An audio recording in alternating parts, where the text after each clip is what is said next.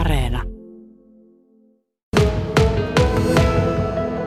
Lapsena jo kirjoitin paljon tarinoita ja tein sarjakuvia ja piirsin kaikkea tämmöistä luovaa. Halusin just semmoista tarinankerrontaa tehdä ja myös tykkäsin itse lukea paljon. Että asuin vielä niin kuin siellä Savolla semmoisessa Punkaharjun kylässä, että siellä niin kuin kirjastosta kyllä kaikki lastenkirjat tuli luettua aikoina. Että todella paljon tykkäsin lukea ja katsoa elokuvia. Olitko miten paljon omissa maailmoissa? No kyllä varmasti, että tuli seikkailtua oikein paljon ja sitten oli semmoisia kavereita, joiden kanssa seikkailtiin, että metsissä rymyttiin ja oltiin aina milloin mitäkin avaruustaistelijoita tai poliiseja, jotka ottaa roistoja kiinni. No sitten Joensuuhun yliopiston tietojenkäsittelytieteitä opiskelemaan. Öö, onko miten siinä se luovuus tuommoisen tietojenkäsittelyn kanssa? Voisi kuvitella, että se on hyvin toisen tyyppistä. On, se on hyvin erilaista. Se on semmoista niin loogista ja systemaattista ja täsmällistä. Että sen takia vapaa-aikana onkin tosi mukava kirjoittaa kirjoja. Siinä pääsee se luovuus valloilla ja pääsee tekemään ihan toisenlaista hommaa. Tässä tapauksessa voitaisiin sanoa, että se on vastapainotyölle tämä kirjoittamisharrastus. Kyllä, se tuo semmoista ihan vaihtelua siihen, että saa tehdä ihan toisenlaista ja sitten just tykkään kulkea paljon luonnossa, missä sitten taas niitä tarinoita rupeaa tuonne oikein tulemaan tuonne aivoihin ja niitä näkee suorastaan siellä aivojen elokuvateatterikeskuksessa semmoisena elokuvana, että saapi ihan olla niin kuin toisenlaista tehdä sitten työn ulkopuolella. No mistä tuli sitten sytykkeet tähän Etsivätoimisto Mysteeriin, että oliko tämä nyt viides vai kuudes kirja tässä pöydällä? Se on nyt kuudes kirja ilmestynyt, tämä Etsivätoimisto Mysteeri ja Pronssinen samurai.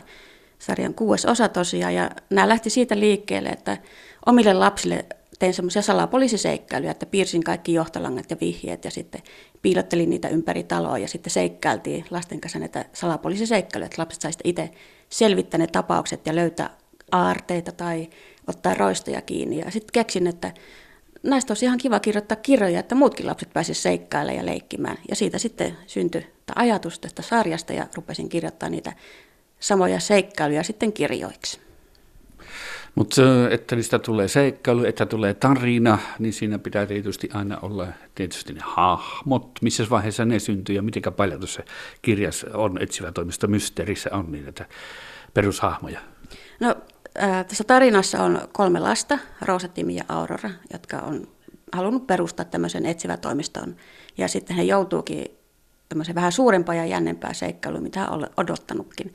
Ja eli nämä on ne perushahmot, mutta sitten siellä on paljon myös tämmöisiä sivuhahvoja, joita esiintyy myös eri kirjoissa ja ne tukee sitä tarinaa. Ja nämä hahmot on tullut aika lailla sen tarinan myötä. Eli kun mulla on tullut se idea ja sitten se on lähtenyt se tarina vaan rullaamaan tuolla aivoissa, niin sitten niitä tulee niitä hahmoja sieltä ja ne tulee niin kuin aika itsestään. Mites itsestään se tarina syntyy? Että istutko niin kuin kello kahdeksan töihin ja nyt, nyt vaan kirjoitetaan, moni kirjailija näin tekee, ja, vai sitten löytyykö sulla joku aika, että nyt sitä alkaa tulla sitä tekstiä, vaikka keskellä yötä tai jotenkin? No harvemmin keskellä yötä, mutta yleensä vapaapäivinä, viikonloppuisin, lomilla, iltaisin, niin äh, rupean sitten kirjoittamaan, että kun nämä tarinat on silleen periaatteessa, nämä Etsivätoimisto Mysteerit on ollut valmiina, kun me olemme seikkailu lasten kanssa, niin sen jälkeen, kun me haluan sitten kirjoittaa sen kirjaksi, niin me tein aika semmoisen tiivistelmän. Siinä lukee se koko tarina lyhyesti, että eli miten tarina alkaa, mitkä on ne suurimmat juonenkäänteet ja miten se tarina päättyy. Että me tiedän sen niin kuin kaiken jo valmiiksi. Sitten on niin kuin helppo vaan mennä tietokoneen ääreen, kun on joku sopiva vapaa-aika hetki ja ruvetaan vaan kirjoittamaan. Ja sitten siinä pääsee se luovuus valloille, että pääsee ikään kuin maalaamaan siveltimellä sen maalauksen valmiiksi ja tekemään sen tarinan valmiiksi.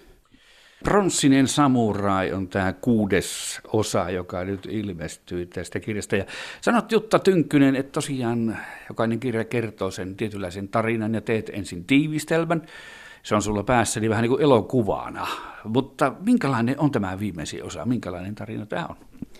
Eli tässä sopivasti onkin elokuvasta kyse. Eli nämä lapset pääsevät katsomaan yhden elokuvan kuvauksia, tämmöisen tämän yksi näistä salapoliisista nimeltään Timi ja hänen suurisankarinsa on Lumisamurai.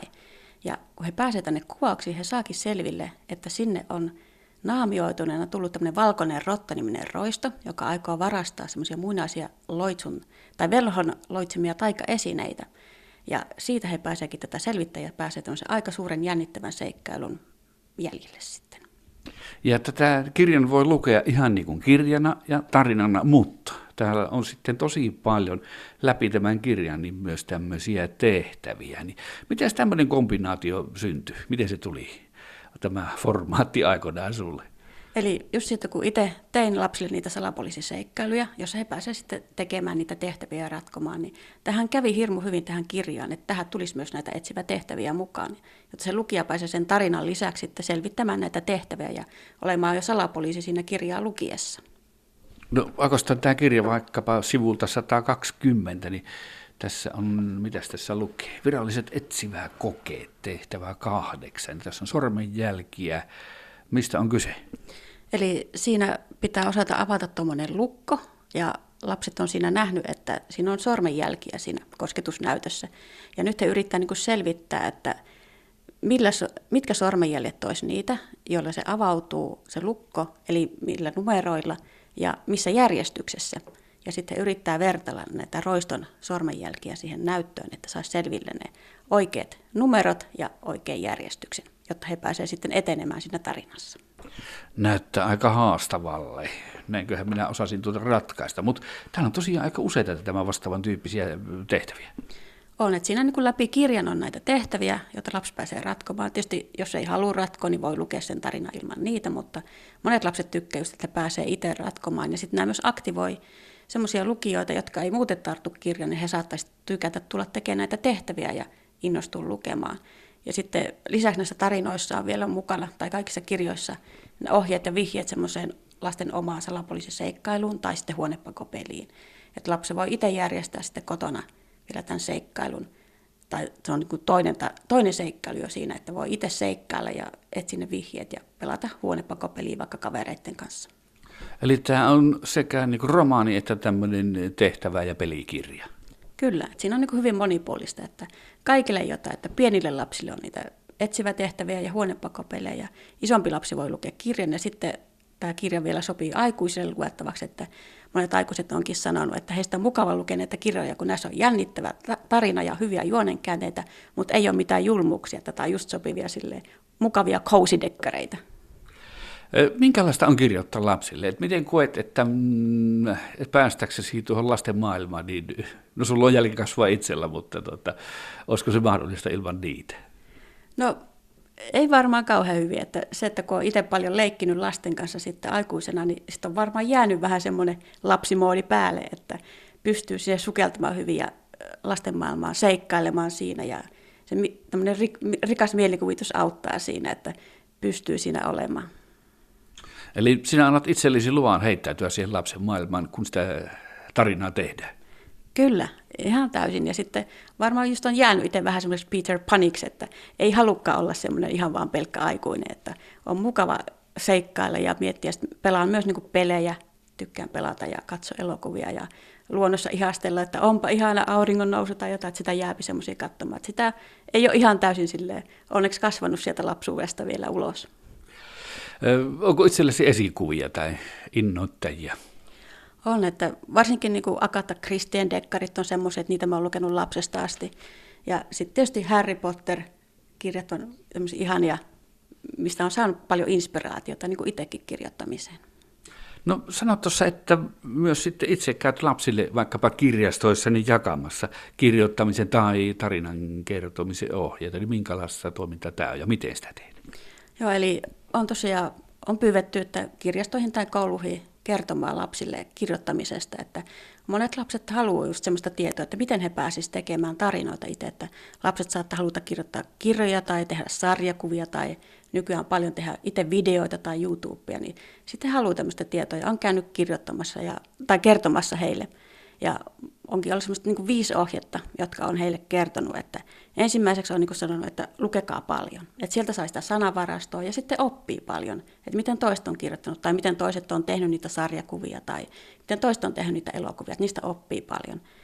Sitten on antanut niin kuin aloittelijoille ohjeeksi, että kirjoittakaa siitä, mistä tiedätte. Että jos tiedätte paljon kalastuksesta tai hevosesta tai koulunkäynnistä, niin siitä on hirmu helppo lähteä liikkeelle ja kertoa vasta vaikka, että mitä koulussa tapahtuu tai joku päivä. Että pääsee niin kuin siihen alkuun helposti. Ja sitten semmoinen hyvä vihje on, että kannattaa keksiä joku uusi näkökulma siihen.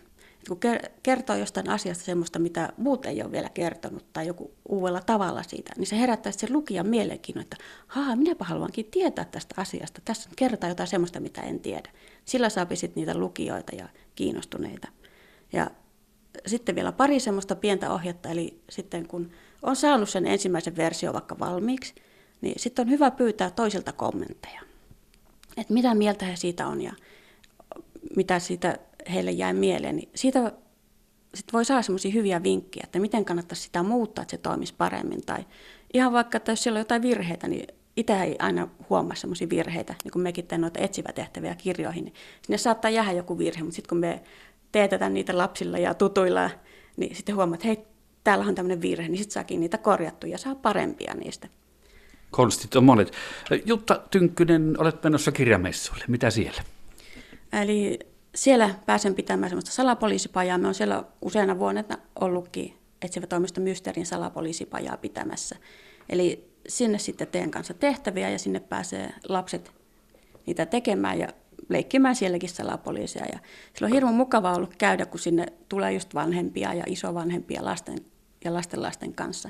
Ja sitten he pääsevät tekemään niitä tehtäviä, niin kun näkee sen niin niiden mummojenkin riemun, kun ne pääsee ratkomaan niitä tehtäviä lasten kanssa ja viettää semmoista yhteistä aikaa, niin se on niin hirmu tärkeää ja mukavaa nähdä semmoista.